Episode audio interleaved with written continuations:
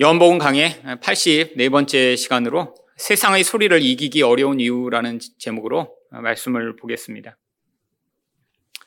대부분의 사람들은 자신이 생각하고 또 판단하고 결정한 대로 자기가 세상을 살아가고 있다고 생각을 합니다. 그런데 실제적으로는 그렇지 않습니다. 우리는 끊임없이 세상 가운데 강력한 영향력을 받으며 결국 세상의 소리에 좌우되며 이 세상을 살아가게 되어 있죠. 그런데 이 세상의 소리는 항상 예수님을 반대하고 또 기독교를 반대하는 반기독교적인 성격을 가지고 있습니다. 성도 또한 이런 세상 속에 살아가며 이런 영향력 가운데 자유로울 수가 없습니다. 오늘 본문에 나오는 이 빌라도라고 하는 사람은 인간이 이 세상의 소리에 얼마나 강력하게 영향을 받고 있으며 또한 그 결과로 얼마나 예수님을 반대하는 결정을 내리게 되는지를 보여주는 가장 대표적인 예입니다. 이 빌라도는 당시 유대에서 가장 큰 권력을 가지고 있던 자죠. 그것을 통해 이 사람의 몇 가지 특징을 알 수가 있습니다. 첫 번째는 아주 능력이 많은 사람이라고 하는 것이죠. 아마 이렇게 높은 자리에 오르기 위해서는 엄청나게 많은 과정에서 자기가 얼마나 능력이 있는가를 증명했어야 됐죠. 이 집정관이라고 하는 한 지역을 다스리는 이런 자리에 서기 위해서는 아마 군사적으로도 이전에 많은 업적을 남기고 또 정치적으로도 자기 능력을 검증받아야 이런 자리에 올 수 있는 것입니다. 또한 아무리 개인적으로 능력이 뛰어나다고 하더라도 고대에는 그 사람이 어떤 가문에서 태어났느냐가 아주 아주 중요했습니다. 아마 빌라도는 아주 중요한 가문의 출생일 것이고요. 이것은 단순히 좋은 가문에서 태어났다라는 것만을 이야기하는 것이 아니라 인생 내내 많은 경험, 남들은 해보지 않은 일들을 하며 경험을 쌓았다는 것을 보여주죠. 또한 이런 정치적 암투가 많은 이런 로마 사회에서 이런 높은 자리에 올라갔다라고 하는 것은 이 사람이 얼마나 판단력이 뛰어나고 또 어느 권력의 자리에 서야 할지를 명확히 아는 사람이라고 하는 것입니다. 그러니까 이 세상에 영향을 받는 어떤 사람이 이렇게 단순 무식한 그런 사람이 아니라 아, 이렇게 개인적으로 능력도 뛰어나고 많은 경험도 했으며 또한 상황 판단력도 아주 뛰어난 이런 사람이지만 그 또한 어쩔 수 없이 이 세상의 영향력에 좌우되는 존재임을 보여주고 있는 것입니다. 이 빌라도는 예수님을 개인적으로 신문하며 예수님이 죄가 없다라고 하는 사실을 명확하게 발견하게 됩니다. 4절 말씀입니다. 빌라도가 다시 밖에 나가 말하되 보라 이 사람을 데리고 너희에게 나오나니 이는 내가 그에게서 아무 죄도 찾지 못한 것을 너희로 알게 하려 함이로라. 아니 열심히 노력해 보니까 죄가 없다라는 것을 알았죠. 그런데 성경은 그가 단순히 죄가 없을 뿐 아니라 이 유대인들이 시기에서 예수님을 모함했다라는 사실 또한 발견했다라고 이야기를 합니다. 마태복음 27장 18절입니다. 이는 그가 그들의 시기로 예수를 넘겨준 줄을 알미더라. 아, 대화를 잠깐 해보고 나니까 아, 죄도 없는 사람을 아, 이렇게 종교 지도자들이 모함해서 넘겨줬구나. 이 나쁜 사람들. 하면서 지금 예수를 다시 데리고 나온 거예요. 근데 왜 예수를 이렇게 군병들에게 주어 아, 이렇게 가시관을 씌우고 자색옷을 입히는 이런 일을 한 것일까요? 아, 내가 그들이 요구하는 십자가에 못 박지 않지만 아, 그냥 이 사람을 풀어주면 유대인들이 너무 반발할 테니까 내가 이렇게 모욕을 주고 내가 이렇게 힘들게 했으니까 아, 이 정도로 그냥 용서하고 내가 풀어줄 수 있도록 해라고 사람들에게 보여주기 위해서 이런 일을 한 것이죠. 그런데 사람들이 계속해서 십자가에 못 박자고 하니까 6절에서 빌라도가 어떻게 반응했나요? 빌라도가 이르되 너희가 친히 데려다가 십자가에 못 박으라 나는 그에게서 죄를 찾지 못하였노라. 여러분 왜 자기가 직접 못 박지 않고 유대인들에게 니네들이 못 박으라라고 이야기를 했죠? 바로 지금 무지한 사람과 자기가 관련을 맺어 나중에 큰 일이 생길까봐 지금 걱정하고 있는 거예요. 그러니까 이 빌라도는 지금 예수님이 무지하다는 사실이 아주 확실하고 있는 것입니다. 이 무죄한 저를 내가 십자가에 못 박으러 하겠다가 나중에 이게 큰 문제가 생기면 어떻게 되지라는 사실을 지금 너무나 강력하게 느끼면서 아 나는 이 무죄한 사람이랑 관계가 없어. 그러니까 니네들이 해, 니네들이 해라고 지금 책임을 떠넘기고 있는 것이죠. 여러분 개인적 판단이 있어서 아주 명확하게 판단했습니다. 예수님은 죄가 없다. 그러니까 내가 이 예수랑 관련해서 절대로 십자가에 못 박도록 내어주면 안 되겠다. 아, 그뿐 아닙니다. 예수님과 대화를 하며 예수님의 말씀에 귀도 기울입니다. 11절과 12절입니다. 예수께서 대답하시되 위에서 주지 아니하셨더라면 나를 해할 권한이 없으리니 그러므로 나를 내게 넘겨준 자의 죄는 더 크다 하시니라. 이러함으로 빌라도가 예수를 놓으려고 힘썼으나. 여러분 예수님이 얘기를 듣고 나니까 아, 더 그런 것 같아요. 그래서 어떡합니까? 예수님을 놓으려고 애쓰기 시작합니다. 여러분 지금 예수님 말에도 귀를 기울이고 있는 상황 같죠. 아니 심지어는 그 아내를 통해 신비한 영적 개입까지 경험합니다. 마태복음 27장 19절입니다. 총독이 재판석에 앉았을 때 그의 아내가 사람을 보내어 이르되 저 옳은 사람에게 아무 상관도 하지 마옵소서 오늘 꿈에 내가 그 사람으로 인하여 애를 많이 태웠나이다 하더라. 아, 여러분, 고대 사람들은 꿈에 굉장한 의미를 두고 있었기 때문에 이 아내가 이런 신비한 꿈을 꿨다라고 하는 사실을 듣고 나면 대부분 아, 이건 신이 나에게 점주해 준 그런 결과야라고 믿는 것이 일반적이었습니다. 여러분, 이렇게 예수 믿지 않는 사람들은 자기가 꿈을 꾸거나 아니, 그런 어떤 점장이를 통해서 받는 그런 메시지에 아주 귀를 많이 기울이잖아요. 아니, 지금 이런 상황이면 아니, 지금 이 모든 과정을 볼 때 이 빌라도가 아, 이 사람은 무죄니까 내가 방면할게 라고 결정하는 것이 맞지 않나요? 그런데 결국 어떻게 합니까? 16절입니다. 이에 예수를 십자가에 못 박도록 그들에게 넘겨주니라. 아니, 이런 과정을 통해서도 결국 십자가에 못 박도록 넘겨주고 맙니다. 왜 그런 것이죠? 오늘 본문에는 바로 그 이유가 나오는 이 소리라고 하는 단어가 반복해서 사용되고 있습니다. 6절 말씀을 보시면 대제사장들과 아랫사람들이 예수를 보고 소리 질러 이르되 여러분 대제사장과 이 아랫사람들이 무슨 소리를 질렀을까요? 바로 예수를 십자가에 못 박으라고 지금 막 간절히 외치고 있는 거예요. 목청을 높여 지금 소리를 지르고 있는 거죠. 이들이 지금 사람들을 선동하고 있습니다. 여러분 세상에 있는 모든 소리에는 먼저 그 소리를 시작하는 몇몇 사람들이 있어요. 근데 이들이 왜 이런 큰 소리를 낼까요? 목적이 있기 때문이죠. 여러분 세상에서 사람들이 내는 많은 소리에는 바로 자기의 어떤 목적을 이루고자 하는 의도를 가지고 소리를 지르기 시작합니다. 야, 이게 좋아. 이렇게 해야 돼. 아, 누구를 지지해야 돼. 세상은 이렇게 흘러가고 있어. 그런데 이런 몇몇 사람들이 지르던 소리가 점점점 확산되기 시작하면 무슨 결과가 나타나나요? 12절입니다. 유대인들이 소리 질러. 아, 나중엔 그 여파가 다른 사람들에게까지 다 미치는 거예요. 아, 처음에는 소수만이 이렇다라고 한다는 소리였는데, 아, 나중에는 모두 다, 아, 전부 다 그렇게 생각하고 말하는 그런 소리가 되어버리는 것이죠. 그리고 15절이 되면 그들이 소리 지르되, 아, 이제는 대제사장이나 그 하수인이나 아니 거기 있던 모든 유대인들을 다 그들이라고 부릅니다. 모든 사람들이 다 동참하는 것이죠. 여러분 이렇게 세상의 소리가 가득하게 되면 결국 아무리 권력자이고 똑똑하며 자기 판단을 가지고 결정하는 사람도 그 소리에 영향을 받아 결국 최악의 선택을 하게 되는 것입니다. 결국 왜 이렇게 이 세상의 소리가 강력한 것인가요?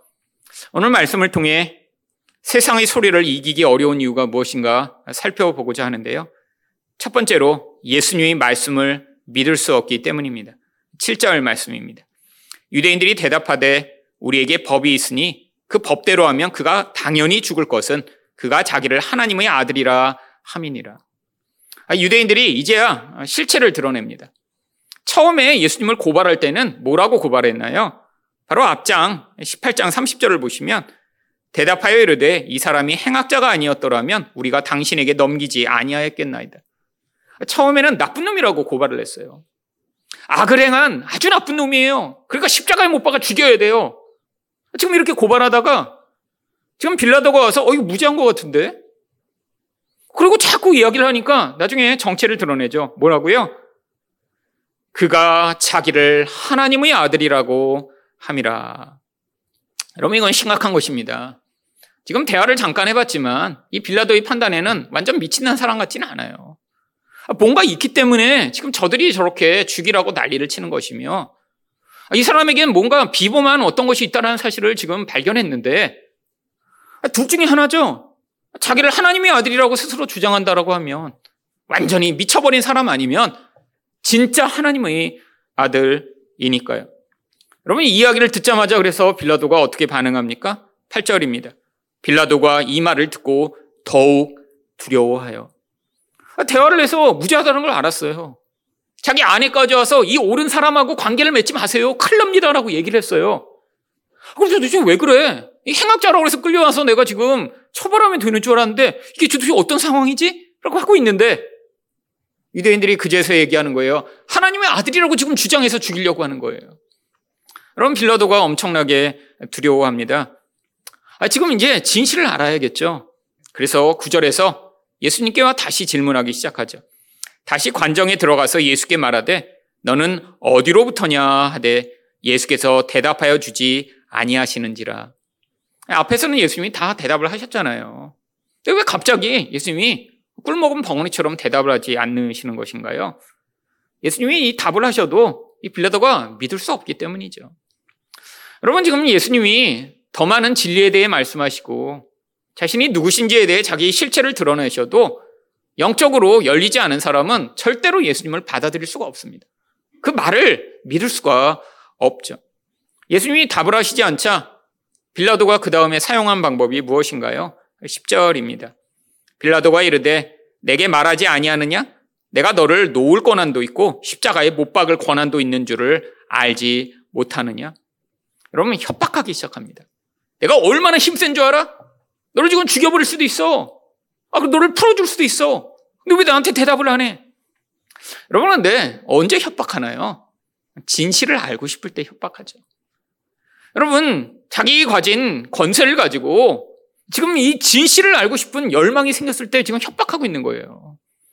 아, 진리를 알고 싶은 그런 열망이 없으면 어떻게 하면 되겠어요? 아, 십자가를 못 박아. 라고 내버리거나 그냥 풀어주면 되잖아요. 근데 지금 이러지도 저러지도 못하는 상황이 되어버린 것입니다. 그러니까 그때 지금 아, 이거 문제가 심각해지겠는데? 라는 두려움 가운데 바로 지금 협박까지 하고 있는 것이죠. 그때 예수님이 11절에서 뭐라고 답을 하시나요? 예수께서 대답하시되 위에서 주지 아니하셨더라면 나를 해할 권한이 없었으리니 그러므로 나를 내게 넘겨준 자의 죄는 더 크다 하시니라.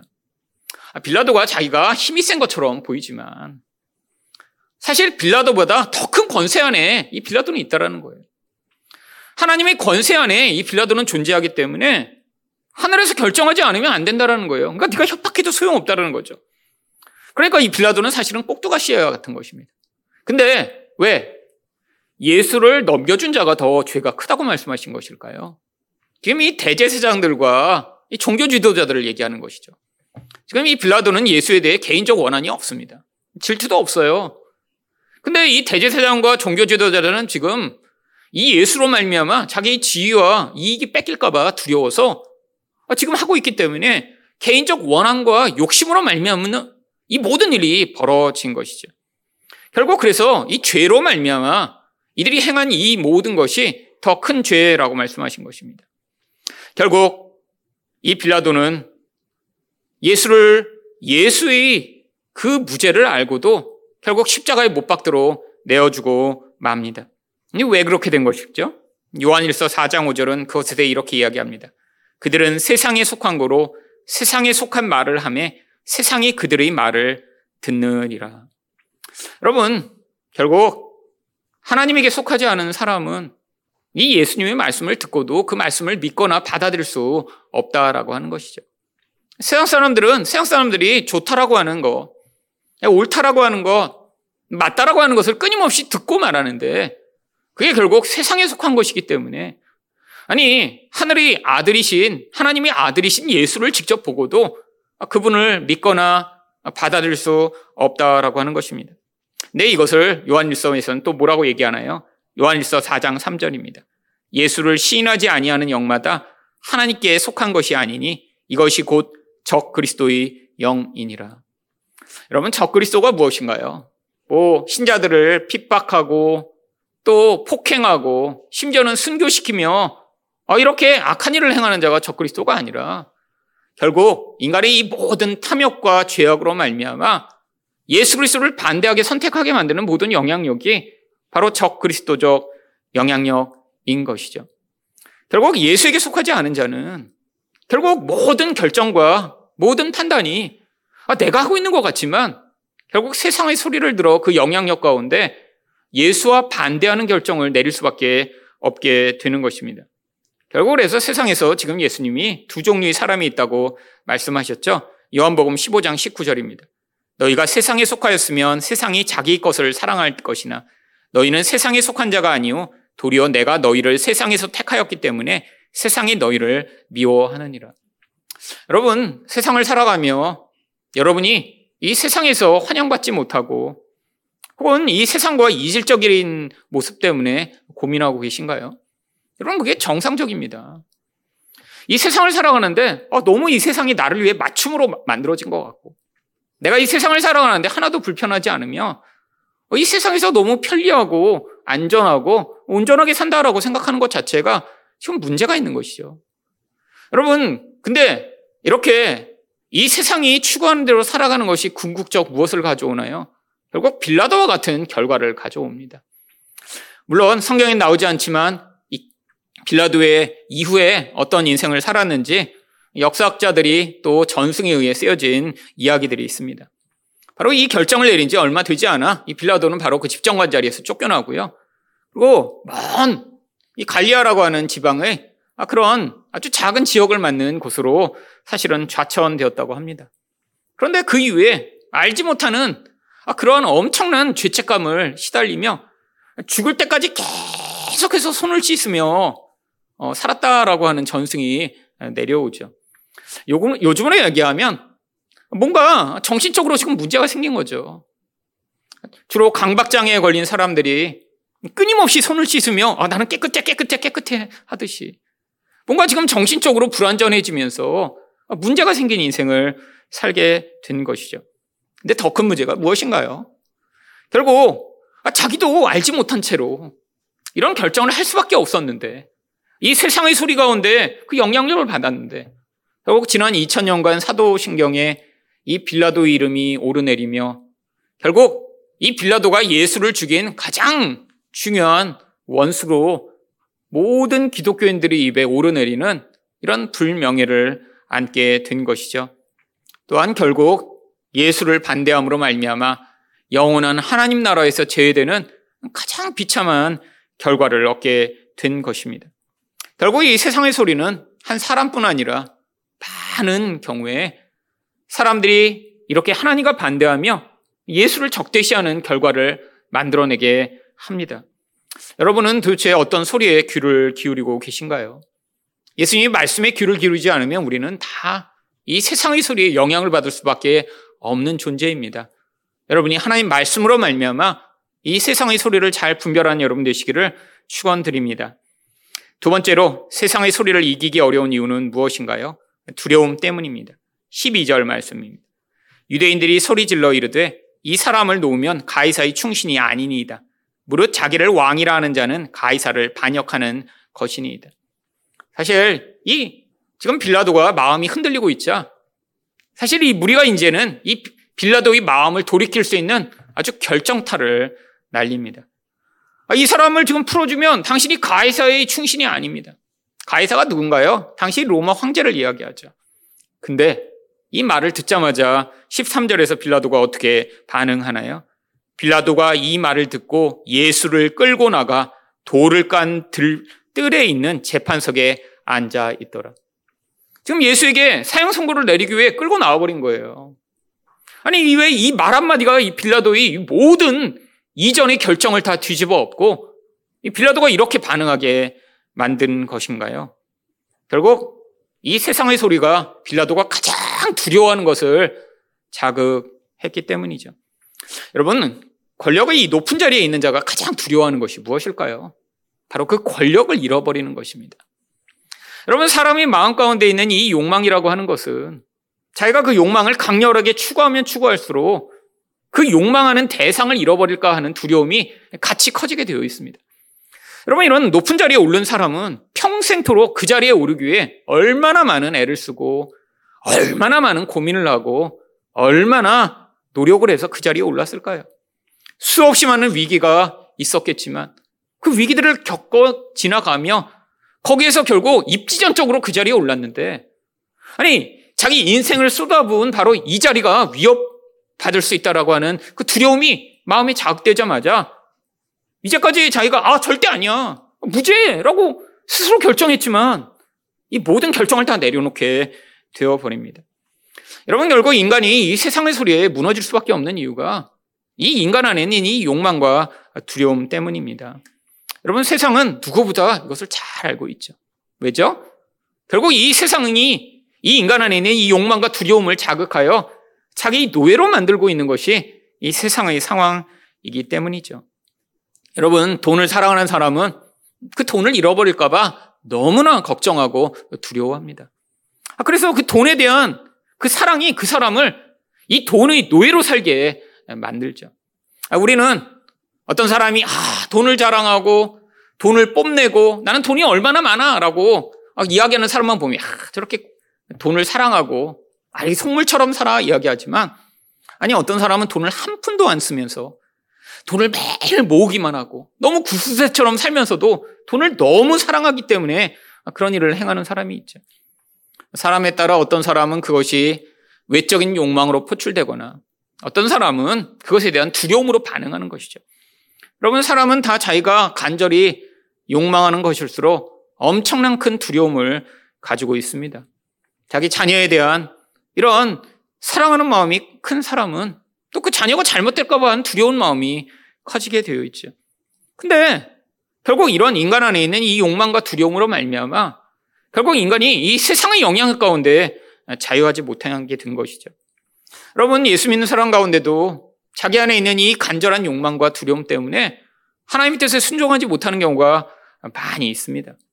세상이 시키는 대로는 금방금방 해요.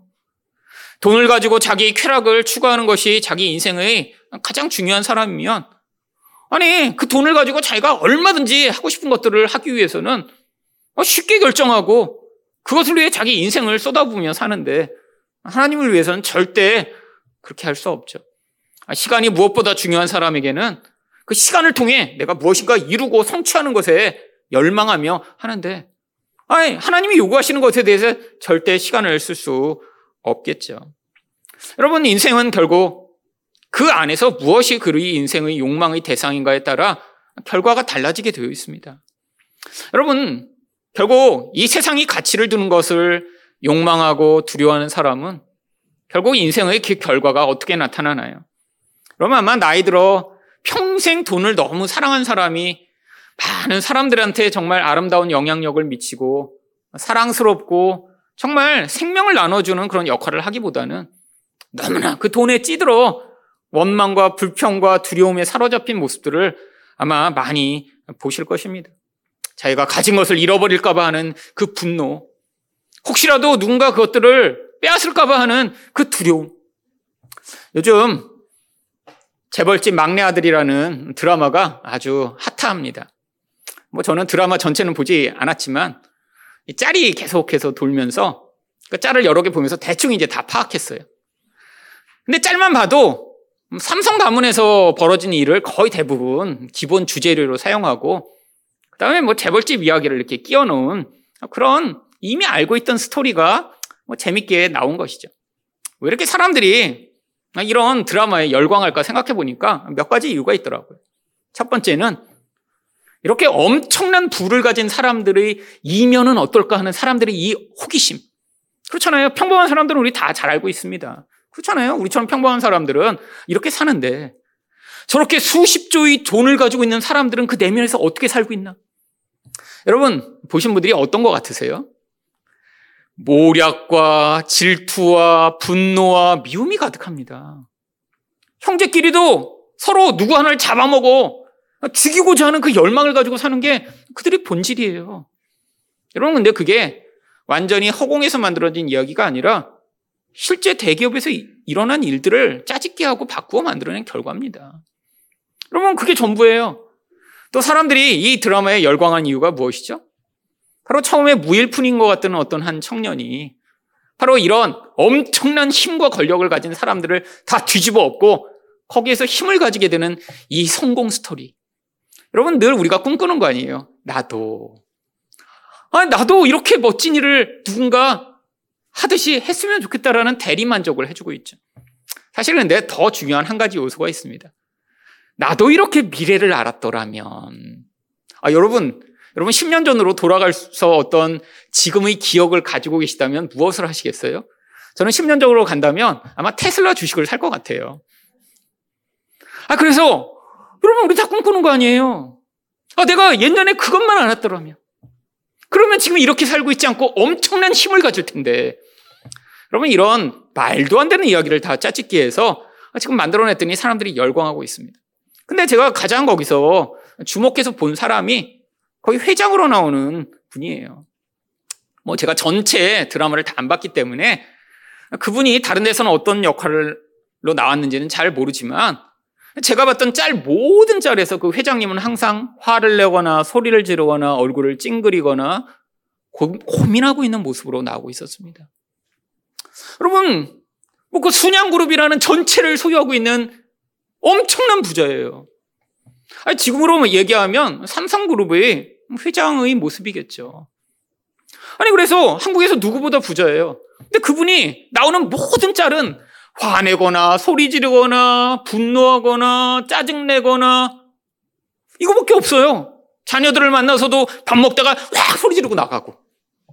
얘기할 때도 항상 소리 질러. 그거밖에 없어. 웃는 것을 한 번도 못 봤습니다, 전. 그, 그 짤들에서, 물론. 다른 데 있었으면 있게 썼겠지만. 그럼 그 모습을 보며 참 불행하다, 불행하다. 왜? 왜 소리 지를 수밖에 없죠? 잃어버릴까봐 두려워서요. 아니, 내가 누리고 내가 이렇게 여태까지 애써서 만들어낸 것이 자녀들을 통해 이루어지지 않을까봐 두려워서요. 빼앗길까봐 고민돼서요.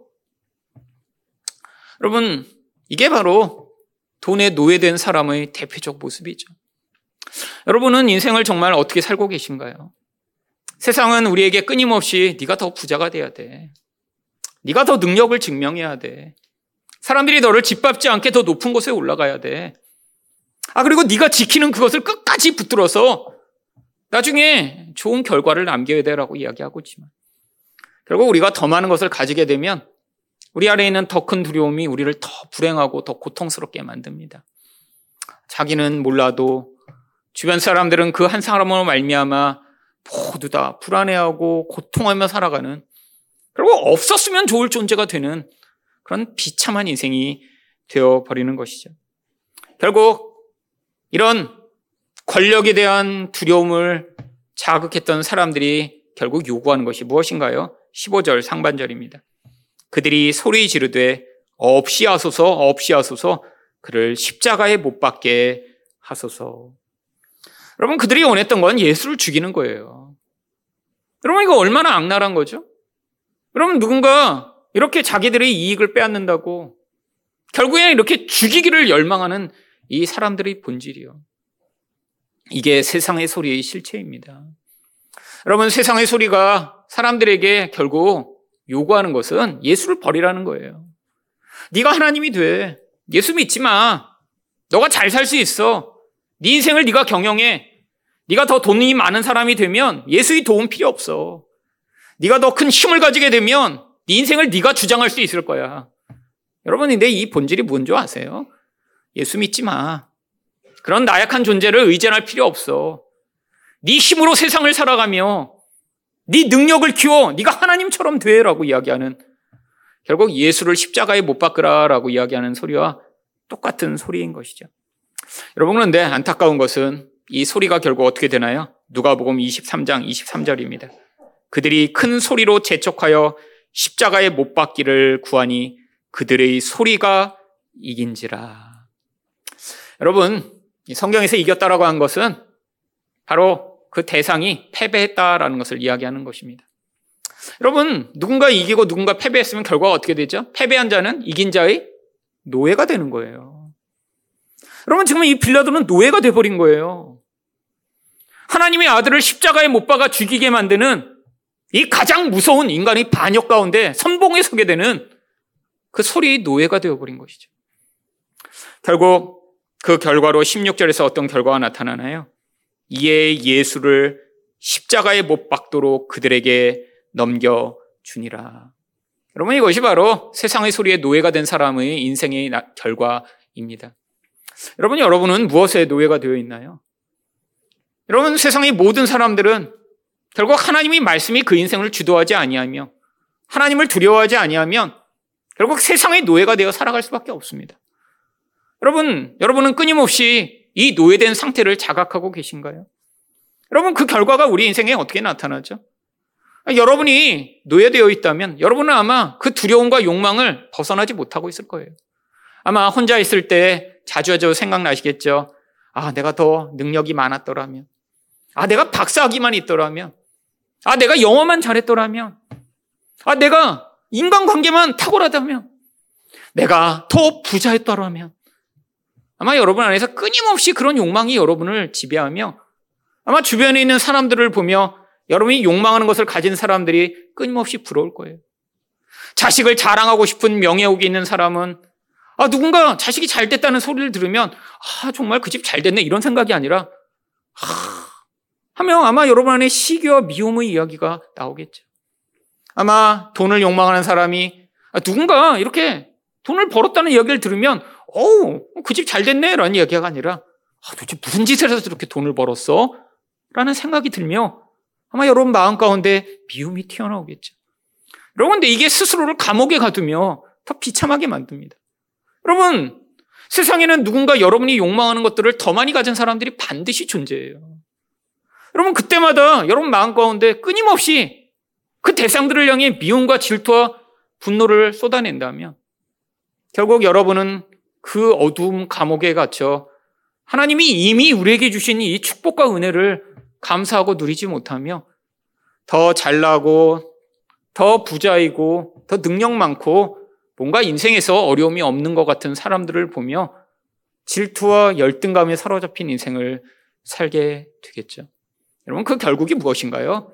그리고 빌라도처럼 원하지 않아도 결국 예수를 반대하는 결정을 내리며 인생을 살아가게 되어 있는 것입니다.